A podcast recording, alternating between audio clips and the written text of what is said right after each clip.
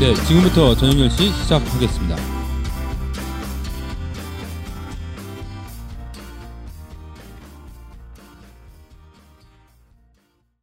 어, 우리 불량 남수님께서 요즘 너무 바쁘셔갖고 굉장히 바쁘시죠? 네 때가 요번- 때이니만큼. 요번 해에 안타깝게도 출연을 못하게 됐습니다. 네. 그래서 저희 둘만 놀려고 했는데 어 저희 바쁘신 그 한 분 모셔놓고 이따가 소개를 시켜드릴 건데 어 인사하고 오늘 재밌는 얘기 좀 했으면 좋겠습니다. 자 그러면 광고 듣고 시작하도록 하겠습니다. 마당극단 결에서 2016년 정기 공연이 있다고 하네요. 아, 창작 마당극 소선아 소선아 상처와 아픔을 가진 두 여자 이야기를 다루었다고 하고요. 소극장 품에서 성남동에 있는 소극장 품에서 11월 29일 공연이 쉬는 날을 제외하고 11월 26일부터 12월 4일까지 하루 한 차례 내지는 또는 두 차례 공연을 진행을 한다고 합니다. 현장 구매는 12,000원, 사전 예매는 만원, 단체 할인은 8,000원, 학생 할인은 5,000원이라고 합니다. 문의는 052-286-3855, 052-286-3855 또는 010-2066-1833, 010-2066-1833. 네 먼저 인사부터 하죠. 아까 못했는데요. 네, 오- 오디오와 기술을 책임지고 있는 오평록이라고 합니다. 예, 깔끔한 진행을 위해서 노력하고 있는 정유행입니다. 예, 오늘 그, 어, 오늘은 그 방구대 안각화 아세요?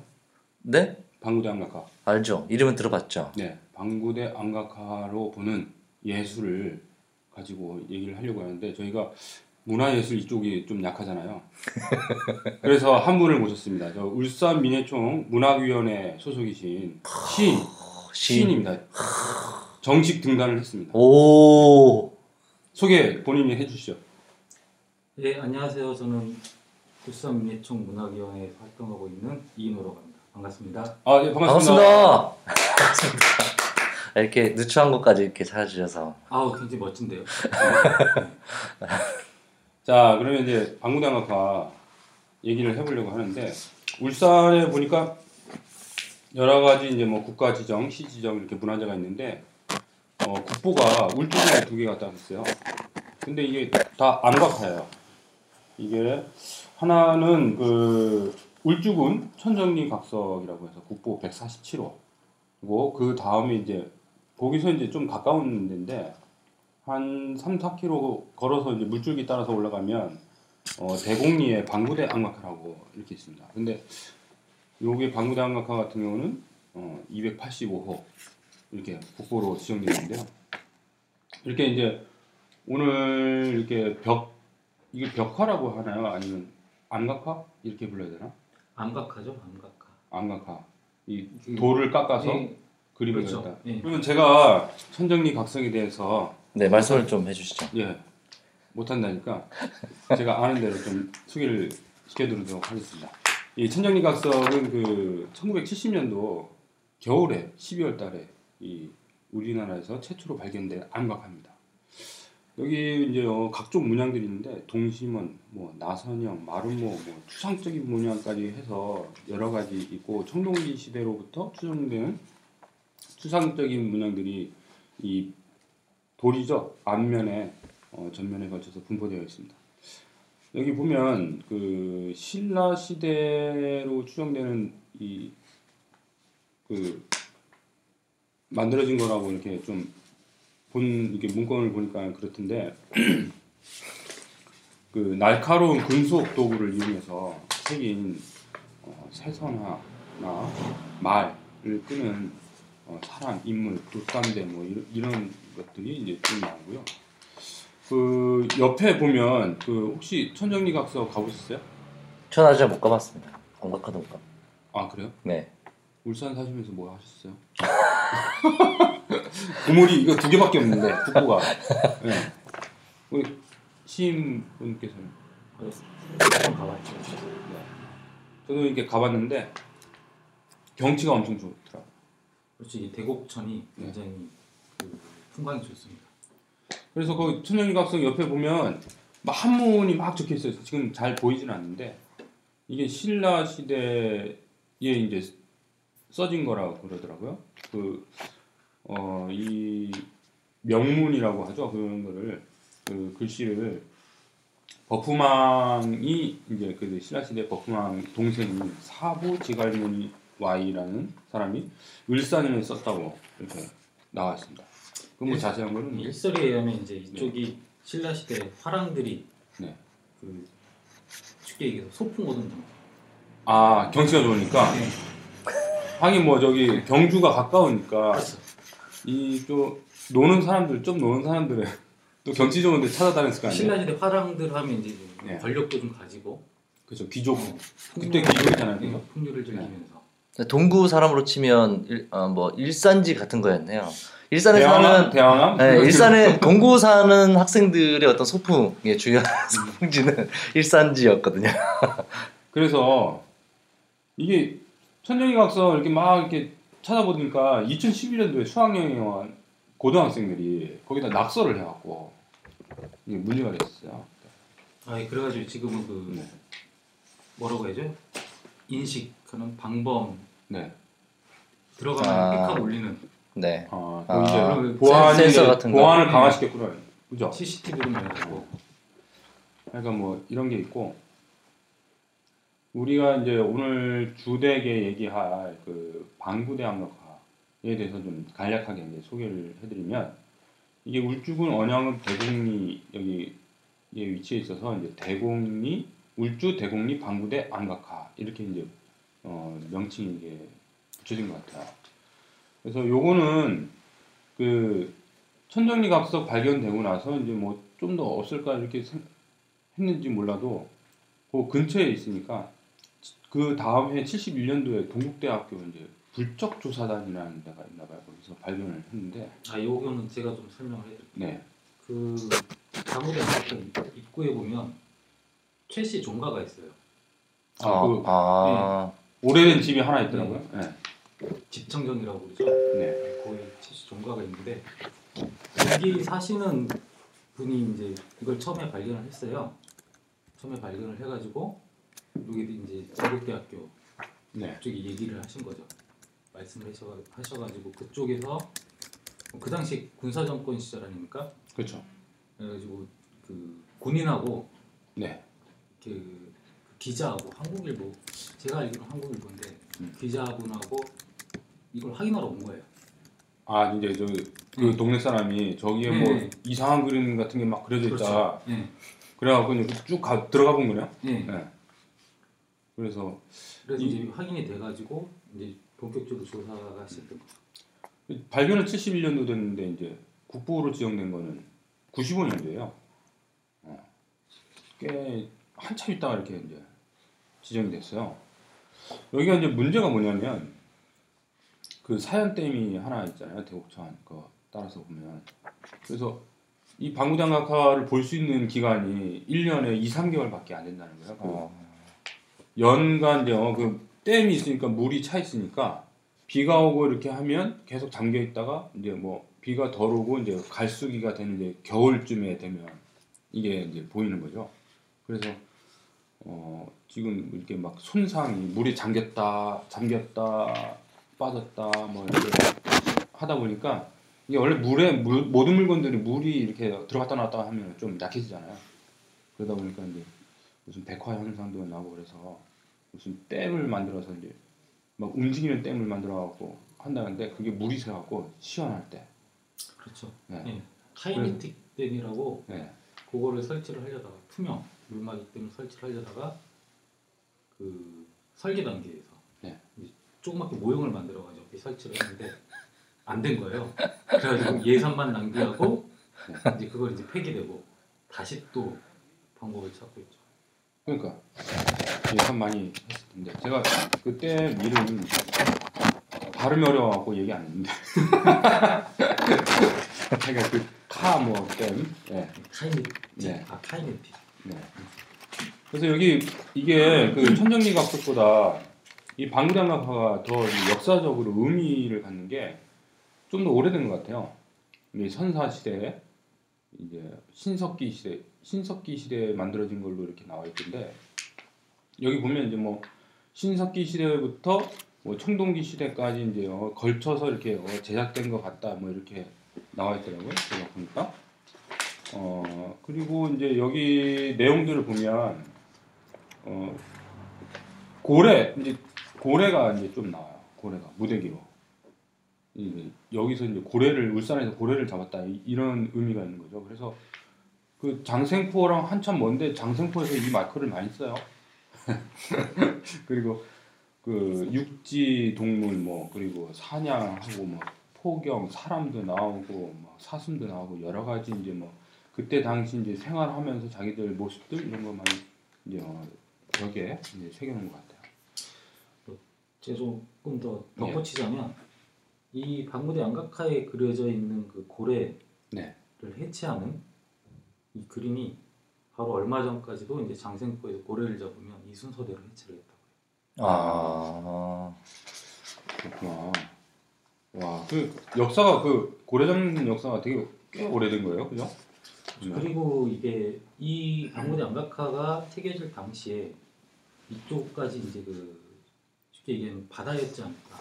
그러니까 여기 그, 그 동구나 북부, 뭐 울주군 이렇게 하면 바닷가에서 방구대 안각화 들어가려면 차 타고 뭐 가도 한 3, 40분 걸린단 말이에요. 바닷가에서. 근데 고래 잡은 게 있었으면 고래를 잡아서 거기까지 끌고 왔을 수는 없을 건데. 그렇죠. 그 지금 이제 울산 지도를 보면은 아시겠지만 그 사연댐이 막고 있어서 그렇지 네. 그 다 그 태화강과 다 연결이 되는 그렇죠. 지류거든요. 네. 강의 지류고 그래가지고 그 당시에는 그쪽까지 이제 그 배를 타고 그쪽에서 배를 타고 바다로 나갈 수 있는 그런 그래서 예전에는 여기가 바다였다고 이제 뭐 추, 그 추측을 하는 거죠. 추측을 하는 예. 여러 가지 뭐 옛날 옛날에 이제 바다였는데 지금은 육지이고 뭐 지금은 육지인데 바다인 데가 많잖아요. 그러니까 뭐 그렇게 추측이 됩니다. 아무래도 이제 뭐 지진이 일어나서 더 지층이 올라갔을 수도 있으니까. 네. 저번 주에 얘기한. 근데 사람들이 방구대 양각화에 대해서 잘 모르고 있는데 네. 그 어떤 역사학자분은 뭐 울산 출신이긴 하지만 네. 방구대 양각화를 경주하고도 바꾸지 않겠다라고 할 정도로 굉장히 이제 좀 가치가 있는 문화 유적임에도 불구하고 보존에 대해서는 아무런 지금 대책이 없죠. 저 울산시에서는 거의 대책이 없다고 보면 되잖아요. 그 카모 댐 댐 그거 실패하는 바람에 이게 보면 그 유네스코에서도 이게 관심이 있나 봐요. 이 방구대왕가가 그렇죠. 이게 뭐 등재를 한 해 만에 있는데 유네스코의 문화재를 등재하려면 제가 이제 듣기로는 무슨 요건을 다 해야 되나 봐요. 보존 대책 뭐 그리고 이 역사적인 뭐 학술 뭐, 이- 뭐 이런 등등 뭐 저희가 알지 못하는 여러 가지 요건을 갖춰야 되는데 보존 문제가 제일 큰 문제라고 그 유네스코 등재하는데 어, 그런 얘기를 들었습니다. 그럼 이제 저희가 이제 안각화 제가 사진을 한장 구해왔거든요. 여기 보시면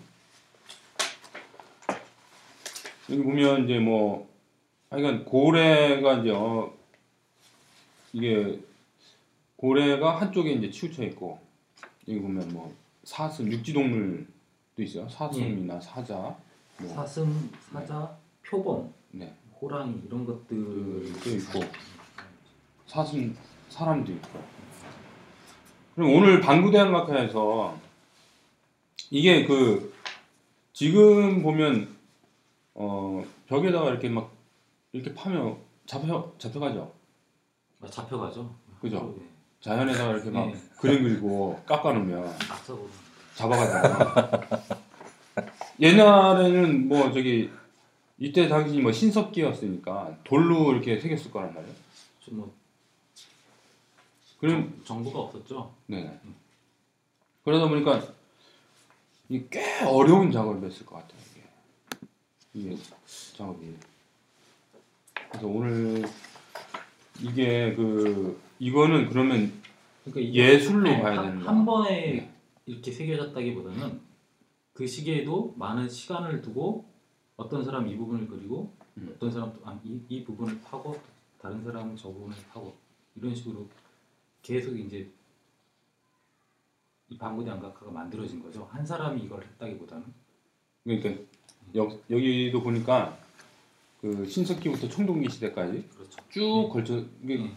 한천 어, 짧게는 500년, 1000년 뭐 이 사이에 음. 이제 이 이쪽 벽에다만 그린 거잖아요. 그 왜 그랬을까요? 그쪽 벽에만.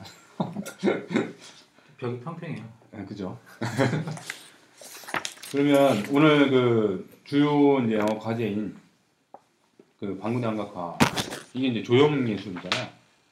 어떻게 보면 근데 이제 조형 예술로 한정짓기보다는 네. 그 당시에 있었던 예술 활동 중에서 문자가 발견되기 전이거든요. 그렇죠. 그러니까 어떻게 보면 예술의 기원이라고 할 수 있죠.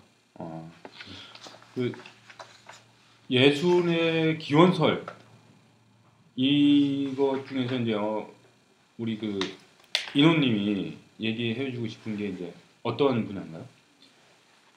어, 예술의 기원에 대해서는 이제 뭐 학자들마다 많은 의견들이 있는데요. 네. 그 중에서 이제 하나가 이제 노동 기원설이라는 게 있어요.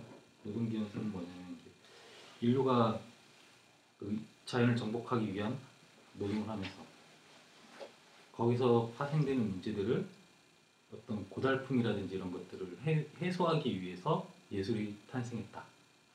이게 쉽게 얘기한 노동 기원설이거든요. 그러니까 노동을 하면서 이제 이게 아까 전에 얘기했지만 이게 그림을 그리니 문자가 없을 때니까 문자일 수도 있고 음악, 네. 음악 같은 경우에 그때는 이제 뭐 토속 신앙 이런 것도 있을 그렇죠. 예, 요즘 문제되고 있는 네, 샤머니즘 이거 요즘 많이 문제가 되고 있는데 누가 그런 걸 많이 하셔갖고 어쨌든 그런 거에서 노 그러니까 먹고 살고 노동이라는 게 이제 어, 일하고 먹고 살고 자기가 이제 어, 뭔가 문화를 이렇게 행위하기 위해서 이제 일을 하잖아요. 그때는 음. 주로 이제 농장 이런 건 안 했을 거니까 사냥하고 사냥, 그렇죠. 수집, 예. 채집, 수렵, 수렵, 수렵. 수렵, 채, 어, 채집, 역사 교과서에 많이 나오는 신석 시대 수렵 채집 예. 예.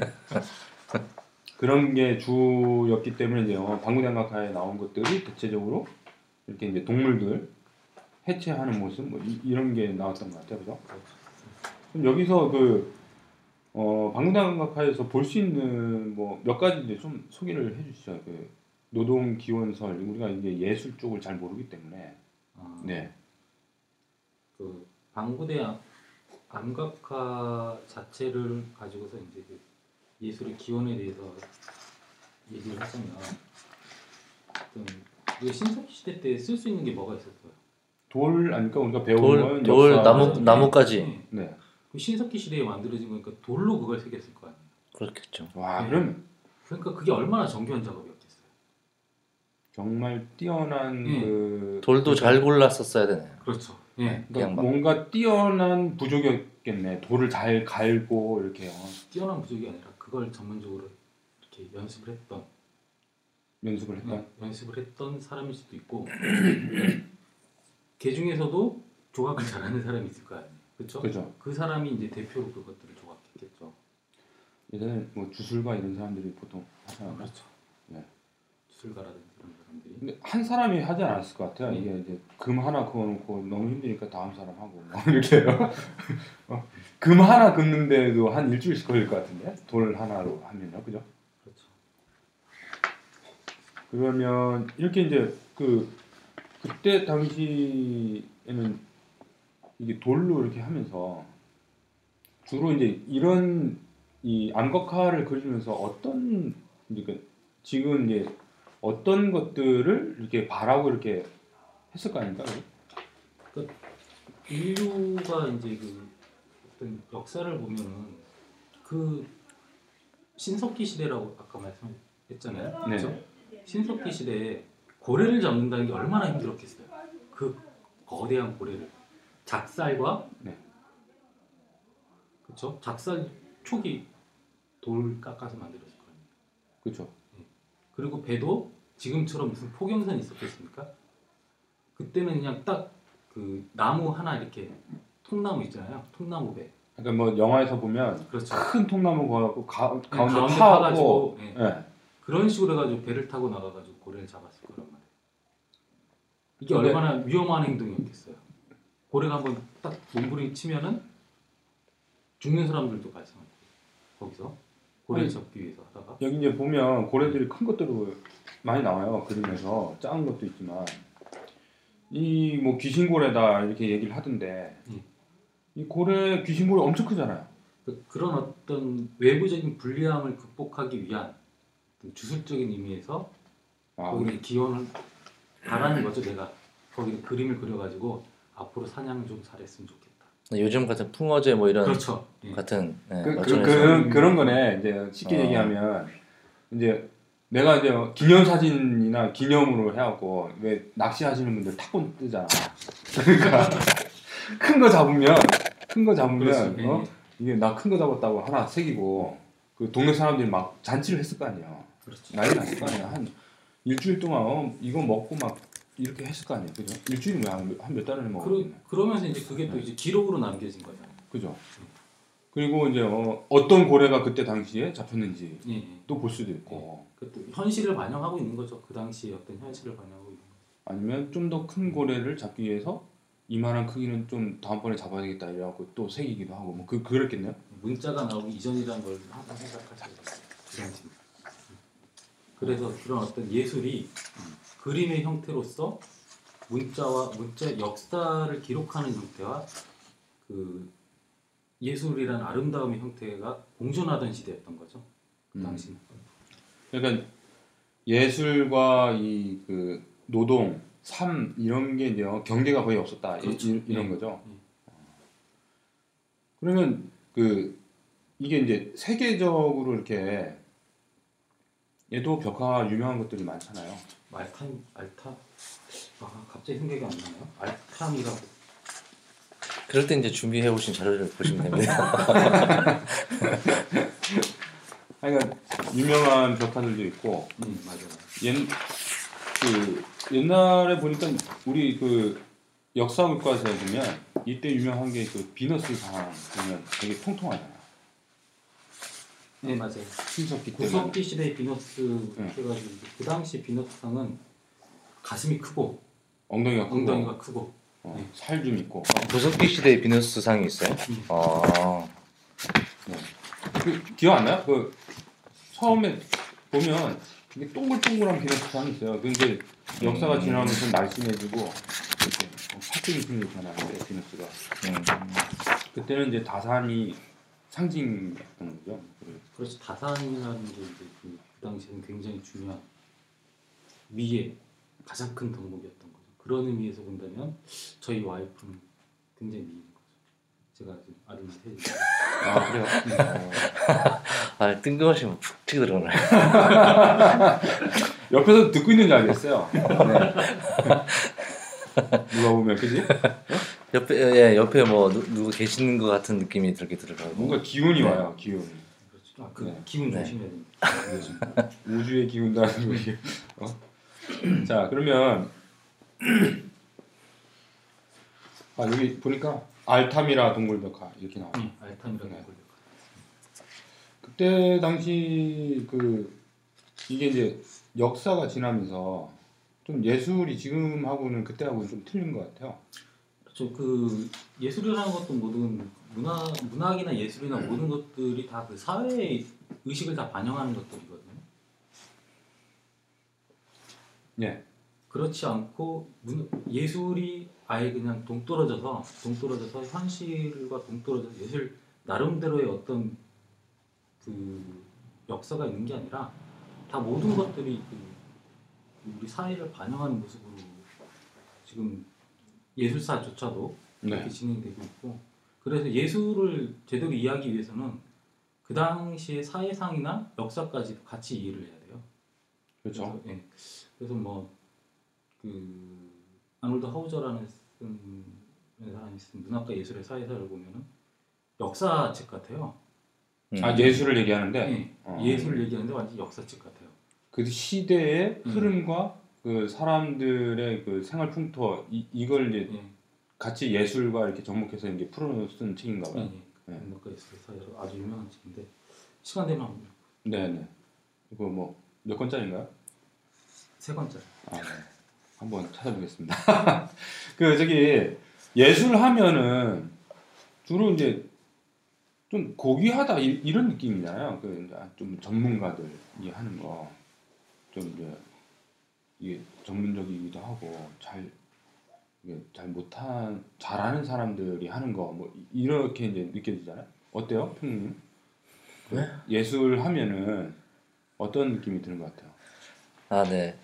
고귀한 느낌이 들죠. 네. 네. 그 이렇게 이제 그 방구장학과가 만들어진 시기 어, 선사 시대에는 그 모두가 이제 어, 같이 얘기하고 이제 그런 흐름으로 했다면 그 이후에는 예술이 어떻게 이제 흐름으로 이제 진행됐나요? 그 아까 이제 뭐책 그 원시 사회에서 이제 지나가면서 우리가 그 역사에 흔히 배웠듯이 고대 노예제 사회로 네. 이제 노예, 봉건제 뭐 이렇게 그런 식으로 넘어가잖아요. 그러면서 네. 그러면서 예술이 쉽게 얘기해서 지배계급의 것으로 이제 넘어가 버린 거예요. 그러니까 지배계급이라 하면 그 특정 특정인들 특정인들을 위한 예술로 넘어간 거죠. 어, 그래서 그 예술이 아까도 얘기했지만 정말 어렵고 특정한 사람들만 할 수 있는 것처럼 여겨지는 음. 그래 그 유명한 사람들 보면 음. 대부분 뭐 궁중 악사나 뭐 그 왕의 뭐 화, 화가나 궁정화가 어 궁정 그렇죠. 화가 네. 이런 거잖아요 영화에도 보면. 음. 이게 그림 좀 그린다 싶으면 소문 좀 나면 부르잖아요 그림 좀 그려라고 돈 많이 주고 돈을 많이 주는 건 잘 모르겠는데 그 좀 우리나라가 좀 서양하고 다른 게 뭐냐면 네. 우리나라의 그 특히 우리나라는 예술이 완전히 천대받았어요.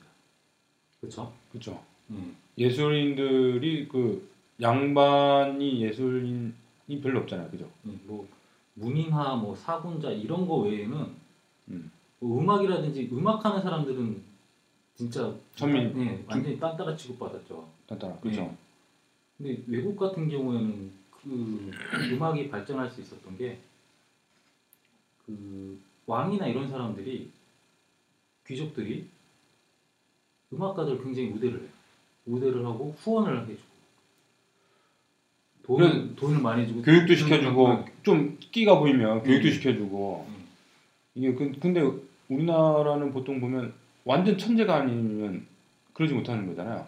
그렇죠. 따로 교육을 받거나 음. 아니면 좀 그린다는 사람 따라다니면서 그림을 배워야 되고 노래를 배워야 되고 그 뭐죠? 그 하여간 좀 한다 그러면 좀 따라다니고 제자. 도제 어. 도제식이라고 그러죠. 네. 도제식이라고.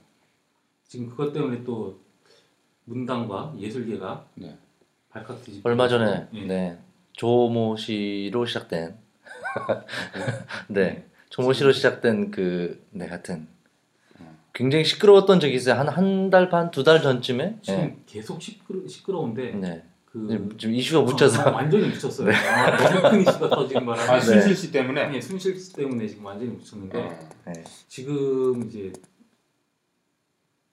네. 많은 사람들이 특히 이제 여성들이 피해 자기가 입은 피해들을 이렇게 또 얘기도 하고 이러면서 문단의 성희롱이라든지 이런 부분 음. 그리고 그 어떤 도제 방식의 등단 네. 이런 거에 대해서 문제를 하는 문제 제기를 하는 사람들이 심심치 않게 나오면서 좀 아마 이 순실현이 아니었으면은 아마 큰 이슈로 한번 음. 발전했을 수도 있을 만한 그런 상황.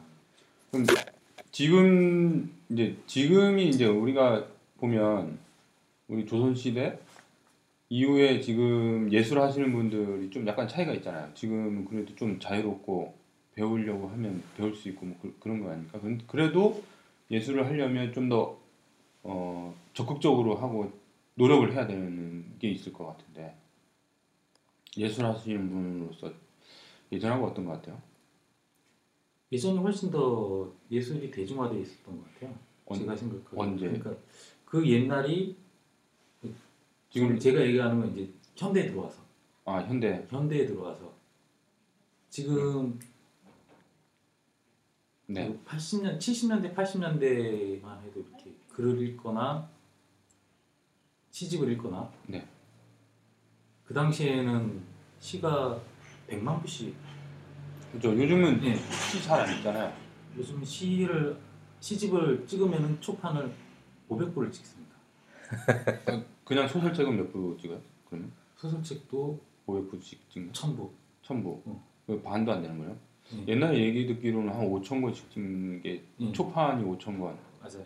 1세 뭐 2세 하면 뭐 5천 권뭐 해갖고 이게 10세 10세? 그게 사람들이 책을 읽기 싫어서 책을 안 읽는 게 아니라 네. 제가 이 얘기를 왜 이제 드리는 거냐면 여기서 이제 노동의 문제가 나오는 거예요. 음, 음, 노동을 이제 하는 사람들하고 예전하고 이제 어, 아까 얘기했던 방구대학학파 이 얘기랑 좀 틀리다는 거죠. 지금 하고 그래서 그 당시에는 쉽게, 쉽게 얘기해서 생활과 노동이 이제 예, 생활과 일치가 노동이 돼 있으니까. 일치가 돼 있으니까 내가 물고기를 잡으러 갔다가 네. 집으로 와서 그걸 새길 만한 시간이 있는 거예요. 어. 돌- 다, 다 같이 돌, 이제 뭐 응, 돌을 하니까. 가지고 네. 그걸 새길 만한 시간이 있는 거죠. 근데 시- 간단하게 얘기해서 지금은 뭐냐면 사람들이 노동을 하고 들어와서 네. 책을 읽거나 아니면 내가 무언가를 생각하거나 할 만한 시간조차도 없는 자야죠. 네. 자야죠. 예, 없는 사람들이 애 키워야지. 예, 퇴근하고 오면 자야죠. 우리나라가 OECD에서 뭐 노동 시간이 가장 길다 뭐 이런 얘기를 많이 하잖아요. 그몇 위권 아니 상위권이다 이런 얘기. 예. 멕시코 다음으로 기- 길다던가 막 그럴 겁니다. 노동 시간이. 아 예 맞습니다. 2인가 3인가 음. 있습니다. 그런 것처럼 이제 노동 자체가 노동 안에서 이렇게 예술이 나오는 시기가 이제 지나간 거예요. 지금은 과거에는 노동과 생활이 같이 돼 있었다면 지금은 노동이라는 게 저희 우리 개현 씨는 그 노동으로 자아 실현 하십니까? 자아 실현요? 예. 아 네. 하고 있습니다. 자 자아가 어디 있어요? 자아는 집에 있습니다. 나의 아. 뭐 옛날에 자연 환경을 극복하기 위해서 이제 네. 노동이 이제 인정을 받을 때는 네. 그 노동이 자아 실현의 수단이었던 게 맞아요. 맞는데 현대에 와서는 노동은 철저하게 이제 자본적인 가치, 화폐 가치를 교환하기 위한 쉽게 이게 돈을 벌기 위한 목적이죠. 그렇죠. 가치를 네. 그냥 얻고 예, 그러니까 내가 내가 사는 게 살기 위해서 일을 하는지 일을 하기 위해서 사는지 이런 구분이 없는 거잖아요 지금. 어, 그렇죠. 예. 이게 그 예전에는 어쨌든 생산을 같이 하고 같이 생활하고 이렇게 어, 집단 행동 집단 행동이 아니라 집단적으로 이렇게 어, 삶을 살았다면 이게 아무래도 잉여 생산물 이게 농작을 하고 뭐 이- 이러면서 가축을 이제 어, 동물을 잡아다 키우고 막 이러면서 전체적으로 이제 계급화된 거잖아요, 그죠? 그렇죠. 그 이제 그, 그 부분은 네. 조금 좀 이제 좀 뛰어넘었으면 좋겠는데 이제 그 어떤 계급사의 분화를 통해서 이제 뭐 지배 계급과 피지 계급이 나누면서 이렇게 진행됐던 그런 어떤 네. 중세 시대하고 네. 요, 요, 요 시대는 좀 뛰어넘어서 네. 현대에 들어서 그, 그 지- 쉽게 얘기해서 산업혁명 이후에 그 예술의 모습들이 어떻게 변해가는가에 대해서 간략하게 좀 짚어, 저는 이제 좀 얘기를 예. 하고 싶어요. 한번 짚어주세요.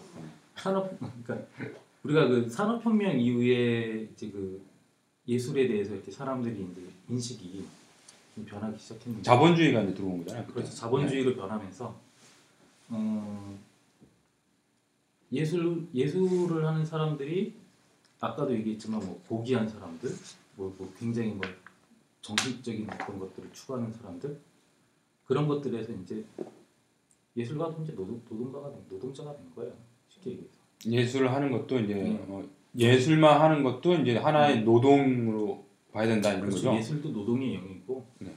그리고 이제 그 소설 써서 돈 벌려고 노력 많이 하고요 요즘 또 근데 왜 시인 되셨어요? 이거 뭐딴 얘기긴 한데 아, 저는 요즘 이제 시 별로 인기 없잖아요. 그- 저는 자아 실현하고 있습니다. 아 그래요? 노동으로 자아 실현이 안 돼서. 예. 그래서 그, 그 이후에 이제 그, 뭐, 사회주의 리얼리즘이라든지 뭐 이런 부분에서는 어, 그 노동자들의 어떤 의식을 깨우기 위해서 그 혁명의 도구로서 예술이 음, 쉽게 얘기해서 복무를 해야 된다 음. 이런 얘기들도 많이 나왔고요. 그게 이제 민중 예술 뭐 이- 그렇죠. 이런 네, 거잖아요. 네, 그죠? 네. 예전 예전 학교 다닐 때 좀 들어본 것 같아요. 음, 그러면서 이제 뭐, 네. 뭐 그런 어떤 사, 사회주의와 그 자본주의 대립하던 네. 그 시기에는 예술에 대해서 이제 그 선전선동의 도구로서 예술의 역할이라든 이런 것들에 대해서 이제 사회주의 쪽에서 많이 고민을 했고 자본주의 사회에서는 예술이라는 게 이제 철저하게 이제 자본에 복무하는 그런 상황이었죠. 근데 지금 이제 이 현대에 들어와서는 그 우리가 그 노동이라는 부분 이 부분에 대해서 이제 좀 개념이 조금씩 달라지고 있어요. 음, 요즘 또 일하고 이제 노동하고 이제 뭐 이런 개념들이 전체적으로 일하는 사람들이 좀 많이 핍박받는 것 같아요. 그렇죠. 그 노동 시간 너무 길어진 이유도 있고 그 사람들한테 멍 멍하니 앉아가지고 뭔가를 생각할 수 있는 시간조차도 빼앗아 버리고 있거든요. 예술이 중요한 이유는 뭐냐면 사람을 사유하게 만들어요. 내가 지금 살고 있는 환경, 내가 지금 살아갈 사회에 대해서 사유하고 그것들을 반성하고 뭔가 이렇게 새로운 것들을 추구할 수 있는 그런 것들을 만들어 줄 수 있는 게 예술의 어떤 힘인데 그런 것조차도 못하게 만들거든요. 그 앙드레 고르라는 사람이 쓴 책에 보면 프롤레티아의 안녕이라는 책이 있는데 네. 그 보면은 1980년대에 쓰여진 책인데 이 사람이 주장했던 게 뭐냐면 노동 시간의 단축이에요. 근데 노동 시간의 단축의 목적이 뭐냐면 사람들이 쉬면서 멍 때리면서 뭔가를 사유할 수 있는 시간을 줘야 한다. 그렇기 때문에 노동 시간이 단축돼야 된다. 그럼 그렇게 하면 철학과 예술이 모두 발전할 것이다라는 얘기를 하거든요. 근데 저는 이제 그 말에 굉장히 동의를 해요. 이미 노동은 뭐 자아, 내 자아를 실현한다기보다는 그냥 쉽게 얘기해서 돈을 버는 음. 잉여 시간을 더 많이 만들어야 거죠. 노동 시간 자체는 이미 그 산업혁명 이후에 노동자들이 장애인이라는 개념이 사라졌잖아요. 컨베이어 벨트, 쉽게 얘기해서 벨트 타는 노동자들. 네. 단순 반복적인 업무만 한 사람들이 대부분이거든요. 거기서 무슨 자아를 할수 있어요. 그렇다면 이제 그런 노동자들이 노동 시간을 줄여서 나머지 시간을 그 어떤 여가 시간 더 많아져야지 책도 읽히고 그 다음에 예술도 이제 뭐 사랑받을 수 있고 뭐 그런 상황이 되는데 지금 보면은 거꾸로 가고 있죠.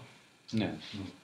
거꾸로 가고 있어요. 자. 계속 계속 노동 시간 늘어나고 임금 음, 그대로 자 그러면 그 노동 예술 그러니까 예술을 이제 어, 노동 노동 기원설로 보는 예술 뭐 이렇게 얘기를 했고요. 어 잠시 그 노래 한 곡 듣고 잠 쉬었다가 저희가 그 대중 예술 뭐 민중 예술 뭐 이런 거 잠시 좀 소개 좀 시켜주시죠. 뭐 작품이나 이런 거. 예. 네. 잠시 쉬겠습니다. 식사 시간을 제외하곤 화장실 갈 때도 전화로 허락을 받아야 했어요. 고객들, 동료들 앞에서 매니저가 함부로 막말하던 시절. 생각만 해도 끔찍하죠. 노동조합 없이 어떻게 지냈나 몰라요. 노동조합이 생기니까 이제 매니저도 함부로 못해요. 노동조합이 없으면 우리는 기댈 곳이 없어요. 삶을 지키는 최선의 선택. 노동조합 가입. 민주노총이 도와드립니다. 1577-2260. 네, 그 오늘 그 앞에서 얘기했던 것처럼 이제 방구대 안각화로 보는 예술 얘기를 하고 있는데요. 이제 방구대 안각화가 이제 어, 그 만들어질 시기가 이제 선사 시대잖아요. 구 신석기. 네. 그 신석기 시대 때부터 이제 어, 예술이 어떻게 기원이 되고 우리 삶에서 이제 예술은 어떻게 하고 있나 이런 얘기를 좀 하고 있어요. 그 네. 앞에서 이제 들으시다가 청취자분들이 잘 모를 것 같아서 좀 정리를 해봤는데 맞습니까? 예, 맞습니다. 네. 어, 지금 우리가 살고 있는 그 우리 사회에서 네. 그 과거의 모습들을 우리가 이제 그 방고대 안각화를 통해서 사유하고 그, 아- 그 방고대 안각화에 그려진 그림들이 그 시대를 반영하고 있고 그 바- 시대를 반영한다는 게 바로 예술의 목적이거든요. 이제 그때부터 이제 예술이 이제 시작되는 걸로 보는 거잖아요. 그 그렇죠. 선사시대 네, 네, 이제 선사시대. 벽화나 음. 이제 조형물들 이렇게 만들고 뭐 이, 런게 이제 예술의 기원이라고 보는 거죠. 예술업계는. 그죠? 그렇죠. 예. 그래서 이제 생활이 이렇게 접목되면서 이제 역사가 벽- 변경되고 이제 어, 지배 계급이 생기고 역사가 네, 이제 발전하면서 발전하면서 예술의 형태도 이제 전체적으로 변화하면서 그럼 이제 저희가 이제 어, 지금부터는 그러니까 우리가 얘기하기에 이제 어, 계급 자본주의는 이제 계급이잖아요. 돈이 있는 사람 한가 노동을 하는 사람 일하는 사람들 이렇게 보면 그 노동자는 보통 이제 피지배 계급층이라고 이렇게 보, 잖아요 음, 그렇죠. 네. 대부분의 이제 어, 사회를 구성하고 있는 것들이 이제 노동자인데 어 그러면 이, 이 노동자들 예술 그러니까 어떻게 표현되고 있고 이, 그리고 이제 어, 이 노동자들 예술은 어떤 것들이 있는지 좀 소개하는 자리를 잠깐 할 수 있도록 하겠습니다. 예, 그 경영 씨도 얘기를 했다시피 그 지배 계급하고 피지배 계급으로 나온다면 네. 지배 계급의 문화 예술들 같은 경우에는 굉장히 고귀한 이런 것들을 이제 평가를 받았고 피지배 계급의 예술 행위 자체는 이제 뭐 천하권 이런 것들을 많이 사람들한테 인식이 됐거든요. 좀 돈 있는 사람들은 고귀하다. 그렇죠. 예. 어 그래 그런 그런 사람들 그림 그리는 거 보면 몇억 몇천억 뭐 몇백억씩 막 하고 이렇게 뭐 우리 그 응. 드라마 같은 거 보면 역사극 사극 보면은 그 장터에서 이렇게 나와가지고 마당극 하고 있는 거 굉장히 천박하게 그렇게 그려지고 그러잖아요. 그죠? 그래서- 천민들 예. 막, 어, 동네 떠돌아다니는 그지꼴로 막 예. 다니면서 그런데 그게 거기에는 뭐냐면 이 사회가 어떤 모습인가를 담고 있단 말이에요. 비판 의식이 담겨져 있죠. 풍- 쉽게 사회. 풍자를 예, 예, 담아서 하는 거죠. 담아서 하는데 지배계급의 예술은 그런 것들이 아니라 그렇죠. 아저뭐 굉장히 고귀한 것들, 아름다운 것들 이런 것들만 그죠? 그려요. 그 예, 사당놀이패라고 하나? 예. 네, 그런 사람들은 종합 예술인이잖아요. 근데 그렇죠. 예. 그 지배계급들은 한 분야씩만 하잖아. 예. 종합 예술 안 하고. 그 사, 사당패들은 이제 어, 왜- 춤도 추고 노래도 부르고 왜냐면 이 사람들은 돈이 없으니까 다 해야 돼. 그러니까 종합예술인 요, 어. 요즘으로 얘기하면 그 연예인이네 거의. 음. 어? 그렇죠. 네. 그래서 지금 이제 얘기하신 것처럼 어떤 피지배 계급의 예술에 대해서 좀 설명을 하자면 우리나라는 이제 그런 것들이 80년대 노동자 대투쟁이 확 불붙었어요. 이게 폭파했다고 완전 뭐 폭발했다고. 네. 노동자 문화 그, 그 당시에 이제 뭐 박노해 시인, 네. 변무산 시인부터 네. 해가지고 아 많이 들어보신 분들. 예. 네. 등장을 했고 그런 분들이 이제 어떤 노동자 문화의 어떤 선봉에서 이렇게 그 노동 해방 문학이라는 개간지가까지 나올 정도로 음, 음. 아, 그 저도 학교 다닐 때 보니까 그때 이제 대학 문화가 이제 많이 꼽힐 때잖아요. 동아 동아리들이 대부분 그때는 좀질때 아니었나? 네? 대학 문화가 질때 아니었나? 아니야 80 80년대 얘기하는 건데 음. 대학의 이제 동아리들이 대부분 80년대 만들어지더라고. 예. 이제 창단기 선배들이 대부분 아, 80년대 그렇죠. 예, 맞아요. 선배고 일기들이 80년 중후반. 예.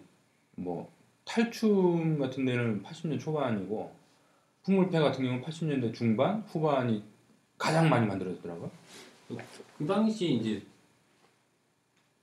가장 이제 많이 사람들이 생각했던 게 뭐냐면 문화 문화 예술이 사회 변화에 복무해야 된다. 이런 생각들을 많이 가지고 있는 거죠. 그래가지고 80년대 어떤 시대적 변화에 맞춰가지고 문화 뭐 동아리들도 여러 가지 동아리들이 많이 생겼어요. 판화를 만드는 우리 학교만 해도 판화를 만드는 동아리도 있었고 판화를 만들고 또 뭐 이렇게 춤패, 음, 춤패, 만화 풍물 뭐 예, 예. 뭐 그때 당시에 동아리 붐이었 다고 보면 되는데 동아리들이 대부분 80년대 많이 만들어졌더라고요. 우리 학교만 보더라도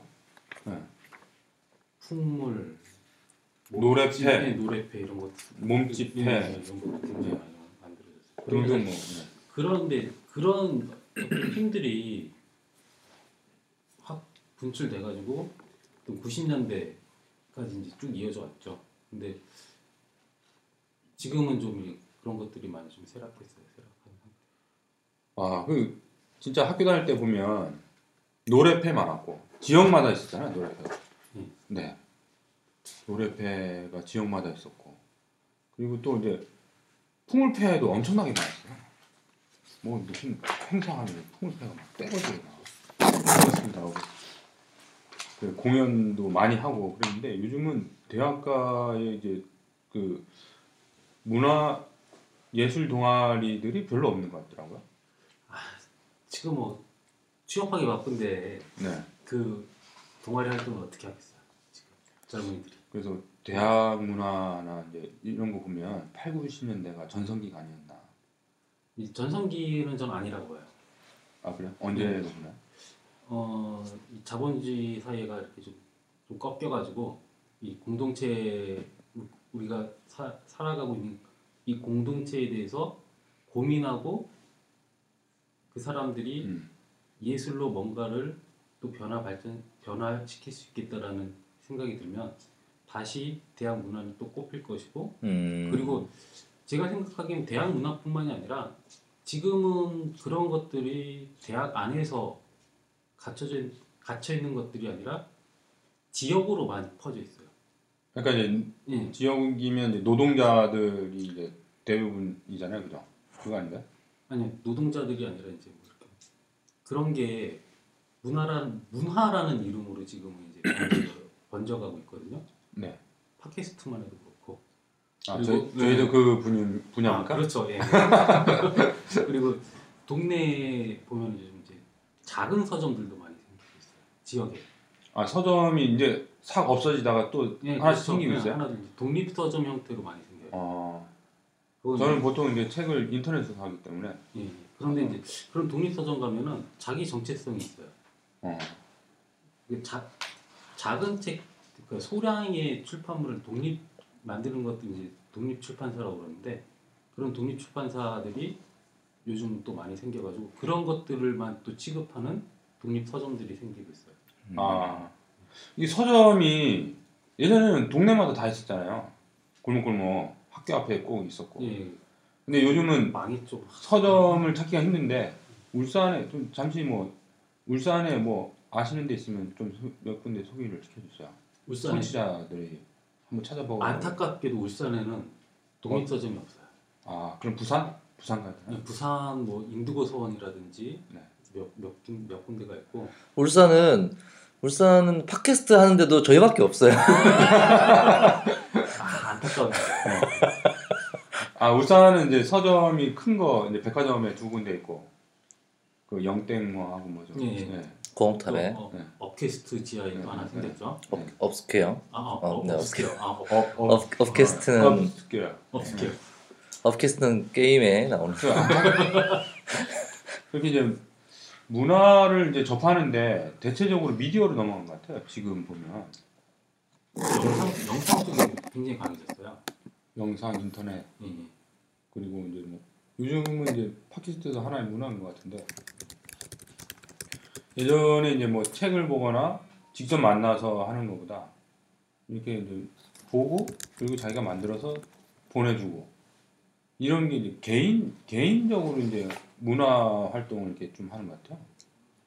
개인주의적인 경향이 좀 강해지는 게 있고요.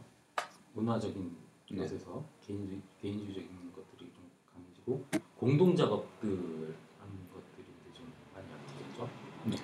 그리고 영상 이 분야가 굉장히 이제 네. 뜨고 있어요. 독립 영상이 저도 조금 조금 하는데 너무 힘들어요. 시간과 돈과 그리고 기술 뭐 이- 이런 게 저희도 얼마 전에 민예총에서 그 민중예술제를 하면서 문화위원회에서 시 구술을 했거든요. 네. 시굿. 시구 시구는 뭔가요? 그러니까 그 시라는 게 어떻게 보면 회원의 형태거든요. 요즘 구술 구술 잘못하면 안 돼요. 순실 시. 네. 네. 그런 건 아니고. 네. 근데 좀 혹자들은 저희가 그 시 구술에서 그때 박근혜한테 살을 날려가지고 아 그 아니 근데 그 저기 그 웹툰 작가 주어 주뭐 뭐지? 아니 요즘 이렇게 숟가락 없는 사람들이 굉장히 많은 네. 것 같아요. 이 시국에. 그죠? 주. 주원 주우민 주우민 그 네. 작가는 어디 가면 다 망한다면서요? 어, 얼마 전에 청와대 갔다. 네, 청와대 갔다 왔다고. 그리고 손학규가 토굴에서 나오면은 뭐가 문제가 커진다고 그러던데. 어, 그런 말도 있죠. 네. 그 그렇게 이제 8, 90년대 음. 이렇게 지나오면서 지금은 약간 이제 공동체 문화 이, 이런 게 많이 줄고 어, 그런 문화 형태가 이제 줄었잖아요. 그런 게 줄었다기보다는 이제 다른 형태의 변화를 꾀하고 있는 것 같아요.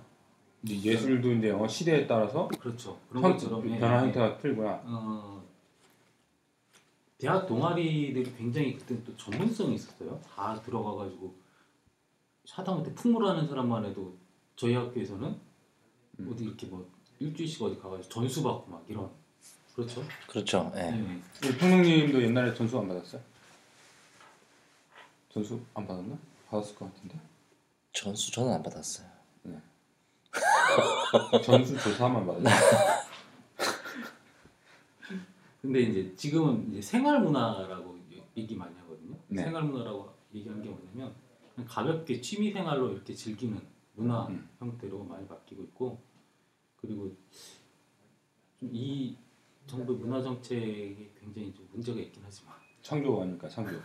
한 한 가지 지금 잘하고 있는 건 뭐냐면 생활 문화라고 그래가지고 이제 생활 문화 센터를 곳곳에 설립하는데 지원을 많이 해줘요.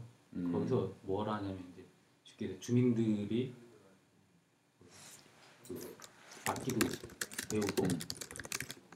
그 악기라는 게 쉽게 접할 수 없는 그런 드럼이라든지 뭐 이런 것들 있잖아요. 네. 그런 것도 이렇게 할 수 있게 해주고 그런 것들로 이거만 이제 문화를 즐길 수 있는 형태로 음, 변화하고 있다. 변화하고 있는데 이게 좀 어떻게 굉장히 긍정적인 측면이 있어요.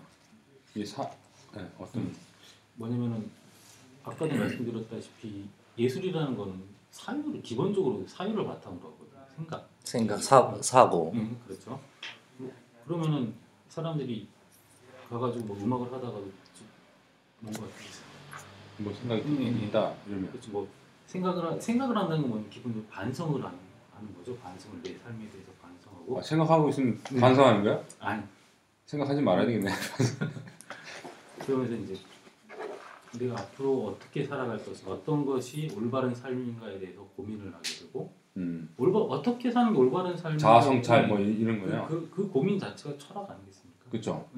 그리고 자연스럽게 이제 철학을 접하게 되는 거고 이제 그러면 사람들이 지금처럼 이렇게 그 무속에 빠지지 않겠죠. 네. 무속 빠져서 나라를 말아먹는 일은 발생하지 않겠죠. 그 어쨌든 우리 사회가 그 전반적으로 이제 사회를 구성하는 데는 뭐 사람도 있어야 되고 그리고 이제 경제도 있어야 되고 노동도 있어야 되고 그렇지만 문화가 하나의 문화 예술 이쪽이 이제 하나의 이제 사람들 정신 세계 그냥 철학 이, 이런 걸 많이 담근 담고 사는 것 같아요. 그래서 지금은 이제 어, 우리 이제 노동자들이 네 네. 주로 이제 7, 80년, 8, 90년대 에 비해서는 지금 되게 침체기인 것 같고 어, 그때 당시 뭐 좋은 뭐 시나 이런 게 있으면 한번 소개를 시켜주시죠.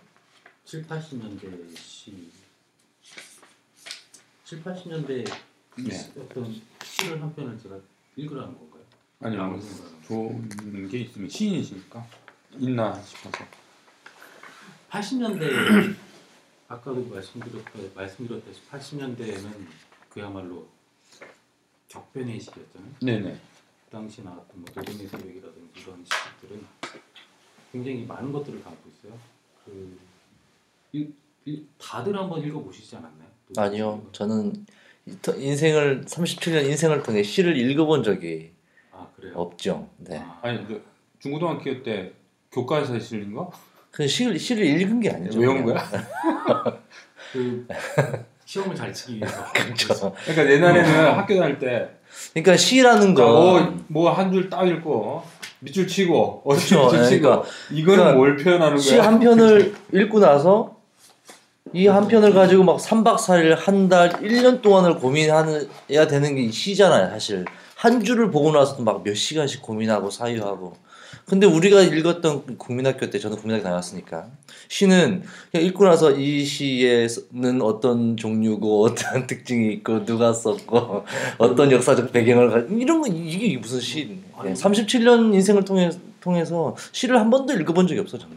비유, 상징, 뭐 네. 공감 같은 표현 뭐 이런 거 어, 시험 문제 그쵸. 아, 맞죠. 약간 엄청 그 예, 예술이라는 게 그런 것 같은데 제가 느끼는 그건 뭐냐면 시를 읽으면서 시를 읽는 법을 가르쳐 줘야 되는데 그러니까 이걸 분석하는 걸 가르쳐 주는 거예요. 굉장히 잘못됐죠. 감 그러니까 이걸 감정을 어떻게 느끼고 이런 걸 읽으면서 어떻게 뭐 생각을 해보고 뭐 이런 방식 있잖아요. 읽는 방식. 근데 이거를 거의 해석하는 방식으로 이렇게 해서 그것도 그 가, 그렇게 이제 가르쳐 주는 것도 시를 읽는 사람마다 느끼는 게 다 틀릴 수 있는 거잖아요. 그림을 보는 사람이 어, 느끼는 게 틀린 것처럼. 네, 해석도 다 틀릴 건데 그냥 하나의 정해진 해석을 그대로 주입시키는 것 같아요. 그, 그런 느낌이 들더라고요, 저는. 문학 교육이 문학을 망치고 있어요. 그래서 제가 국어를 잘 못했어요. 싫어갖고. 예. 그래서 시는 만든 사람의 것이 아니라 그것을 필요로 필요로 하는 사람의 것이라는 말이 있어요. 음. 그러니까 그거는 뭐냐면 시인은 시를 쓰지만 내 시가 그 사람들한테 어떻게 들어갈지는 어떻게 읽힐지는 저도 모른다. 음. 그렇죠. 아, 그 제가 주로 그 일주일에 한 번씩 꼭 챙겨보는 그 방송 중에 김재동의 톡투유 걱정 말아요 그대라는 음. 패널 예 초기 1년 지금 1년쯤 됐거든요. 초기 패널에는 그 최진기 쌤이랑 음. 그 송영석 쌤이라고 그 저 저 저 빅데이터 분석하시는 분 음. 예. 두 분이 나와서 쭉 패널로 이제 전문가로 나와서 얘기. 요즘은 한 두세 달 전인가 어떤 시인분이 이렇게 나오셔가지고 이렇게 나오셔서 어떤 그 어, 관람 오신 분들이 청중들이 어떤 고민을 얘기하면 그에 맞는 시들을 이렇게 얘기를 해주시더라고요. 그런 측면에서 보면 참 좋은 것 같아요. 그런 측면들에서 보면 방송이 방송 내용이 어떤 한 분야의 어떤 사회학자, 정치학자, 뭐 이렇게 심리학자 이렇게 나와서 얘기하는 게 아니라 사람들 어떤 고민이나 걱정들을 시로 이렇게 얘기를 해주는 음, 방송 컨셉이 좀 변해 가고 있더라고요. 그래서 그런 측면 좋은 것 예. 같아요. 네. 그 저희 선배가 아 그런. 아 선배요? 아, JTBC 네네 맞습니다. 네네. 네. 아니 그 PD가 선배예요? 아니면 그 PD가 아, PD요. 그래서 시인분을 모시 모셔서 패- 전문가분을 모셔서 진행하는 걸 보면서 참 음, 좋은 것 같다 이런 생각이 들더라고요. 딴 얘기긴 한데 그 선배랑 연락이 돼요? 아, 저희 페이스북으로만 연락합니다. 아, 네. 아, 나중에 김재동 씨. 자, 그럼 오늘 그 방구장가가로 보는 예술 얘기를 했는데 어 끝으로 좀, 좀 정리를 해주시죠. 이런 저런 얘기를 우리가 오늘 예, 즐겁게 했는데. 제가 이제 그 방구대 안각화로 그 서두를 꺼낸 이유는 뭐냐면 그 예술이 기본적으로 인간의 노동에서 비롯되었다라는 네. 음. 것들을 말하기 위해서 그리고 그런 어떤 자연적인 환경 불리함을 극복하기 위한 모습들이 예술이 탄생을 했고 그리고 그런 모습 그런 예술의 기원을 제대로 우리가 이해를 해야만 지금 우리 사회에서 벌어지고 있는 이런 현상들 그리고 예술이 변화하는 모습들에 대해서 어, 우리가 좀 이해하고 이, 앞으로 예술이 또 어떻게 나아갈 것인가 네. 네, 그, 그런 부분들에 대해서 좀 얘기를 했는데요. 그래서 예술을 어렵게 생각 안 했으면 좋겠어요. 사람들이 네. 사람들이 예술을 좀 어렵게 생각 안 하고 다 내 주변에 있는 것들, 주변에 있는 것들이고 누구나 다 이렇게 함께 할 수 있는 것들이 예술이고 그래서 고귀하거나 뭐 어디 뭐 이렇게 어떤 신의 영역이 있는 사람들이 하는 것들이 예술이 절대 아니거든요. 내가 해도 되고 네가 해도 되고 누구나 할 수 있는 것들이 예술. 누구나 자기의 감정을 표현할 수 있으면 그게 예술이다 이, 이런 거죠. 그렇죠. 네. 자 그러면 그 마지막으로 그 울산 민예총 문화위원회 여기서는 뭘 하시나요? 그 요즘 활동하시는 게 좀 간단하게 좀 얘기를 해주시죠.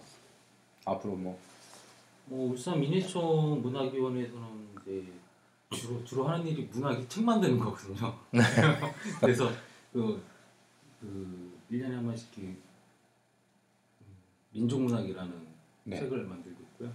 1년 한 권씩 예. 만드세요? 저- 어, 여러분들이 예. 어, 문화위원회에서 책을 만들고 민족예술제 네 1년에 한 번씩 하는 민족예술제에서 아까 얘기했던 음. 시옷 예. 그 예. 했고 그 시굿이라는 것도 올해 차, 처음 시도한 거였어요. 그 전까지는 그냥 강연의 위주였는데 음. 회원의 의미를 담는 그러니까 그 원을 풀어내는 그런 의미에서 도칠산을 주제했거든요. 울산이 공업 도시로서 굉장히 이렇게 오명이 높잖아요. 그렇죠. 네. 네, 그러면 이제 공업 도시를 만들면서 그 원주민들이 많이 쫓겨났어요. 공단, 원주민요? 공, 공단을 어. 만들면서 네. 네, 공단을 만들면서 거기 살던 사람들이 다른 지역으로 쫓겨났고 그리고 또 산동네 또 생기고 그 산동네를 또 밀어버리고 또 주거단지를 아파트를 만들고 그래서 어떤 그 사람들의 얘기들을 좀 풀어내는 시굿을 도칠산이라는 시굿을 했고요. 음. 내년에는 앞으로 활동이 어떤 활동을 하게 될지 모르겠지만 이렇게 좀 우리 울산에서 네. 울산의 어떤 정체성을 확립하고 뭔가 좀 나아가야 할 길에 대해 고민하는 네. 우리 특히 노동자들이나 음. 청년 학생들이나 이런 노동자들 그런 분들이 이렇게 내년이 87항쟁 30주년 그렇죠. 예, 네. 그래서 그거 관련해 가지고 좀 그 민주노총하고 좀 큰 프로젝트 준비하고 있는 것 같은데 문화위원회에서 아니요 아니요 민예 민예총에서 준비 아 민해총 민해총하고 예, 예. 예. 팟캐스트에서는 준비하고 저희-? 그쪽에 관심이 별로 없어갖고 내년쯤 되면 저희가 관심 있을 수 있으니까. 내년까지 있을지도 모르 잘 모르겠고 일단은 아, 잘될 것 같은데. 네. 한민열 씨. 네, 그, 아, 그, 문학인들 이렇게 시, 글 쓰고 이렇게 하는 사람들 만나면 예. 말 많죠? 진짜 말 없어요. 말 없어요? 그럼 뭐, 뭐예요? 그 서로 이렇게 채팅하면서 얘기하나? 아니 말을 하는 사람은 정해져 있어요. 아, 정해져 있다. 예, 말을 하는 사람은 정해져 있고 네. 대부분 이렇게 그냥 조용조용히 얘기하다가 이제 얘기 듣다가 그냥 탁 던지는구나. 이렇게 단어를 이렇게 탁. 아니요? 네. 자, 그러면 우리 그 오늘 이렇게 방구대한각화로부터 시작해왔고 지금 우리 노동자들 예술까지 이렇게 쭉 어, 두서없이 이렇게 좀 훑어봤습니다. 어, 마무리로 어, 얘기를 하시고 그리고 이제 마무리 인사하고 음, 마무리 지었으면 좋겠습니다. 자, 우리 인호님부터 마무리 인사하시죠.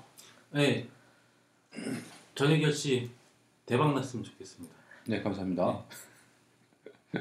네 대박 나기 위해선 어, 경희 형이 정말 열심히 진행을 잘 해야 되겠다라는 생각이 점점 더 들고 있네요. 네. 하여간 열심히 노력하고 있으니까. 네. 원래 오늘 그 오늘 분야가 사실 이런 네. 얘기보다 뭐 네. 문단의 뒷이야기 이런 거야 재밌는데. 네, 어, 다음에 할까요? 꼭 네. 해주세요. 진짜 저희가 그 진- 진짜 진짜요? 아, 그럼 문단의 내일 내일 하, 내일 하죠. 내일 녹음하시죠. 그러면. 요즘 이렇게 인터넷에 뜨겁게 달리고 있는 그런 아, 아, 네. 좋습니다. 문단의 뒷이야기 다음 예고편입니다. 네. 언제 나갈지 모르겠는데 아니, 저 네. 그 얘기하면 매장될지도 몰라요. 네. 네. 법적 책임은 음성 견조에서 나왔다 그러면 오늘 나오신 이인호 시인님께서 나오신 게 아니고 어떤 분이 나오셔서 문단에 그런 얘기도 한번 기획을 해보는 걸로 차후에. 네, 괜찮은 것 같아요. 네, 아니면 내년에 준비하는 그, 저, 그 87항쟁 30. 30주기 네. 그거 뭐 준비하시는 거 얘기하셔도 되고 아니, 아직까지는 뭐 음. 그래 민주노총에서 제안이 들어왔는데 네 민주노총에서 지금 고민을 하고 있어요. 어떻게 이걸 풀어내야 되나 음. 좀 크게. 어쨌든 네. 뭐 연이 닿으면 또 만나겠죠 네 오늘 그 되게 힘들었어요. 왜냐면 나 예술 문화 이거 잘 모르거든요. 그래갖고 뭘 질문해야 될지 그리고 나는 지금 작가 이름도 잘 몰라. 그래서 요즘 아, 오늘 좀 힘들었던 방송인 것 같습니다. 이실 짓고 얘기하시는구만. 네. 네. 오늘 그 이렇게 찾아주신 어, 울산 민해총회 문화위원회 소속이신 시인 이노 정식 등단하셨습니다. 네. 시인 이호, 이인호님을 모셔놓고 오늘 즐거운 얘기 고맙습니다. 아, 예, 감사합니다. 감사합니다. 제가, 제가 즐거웠습니다. 네. 네, 감사합니다. 예. 이제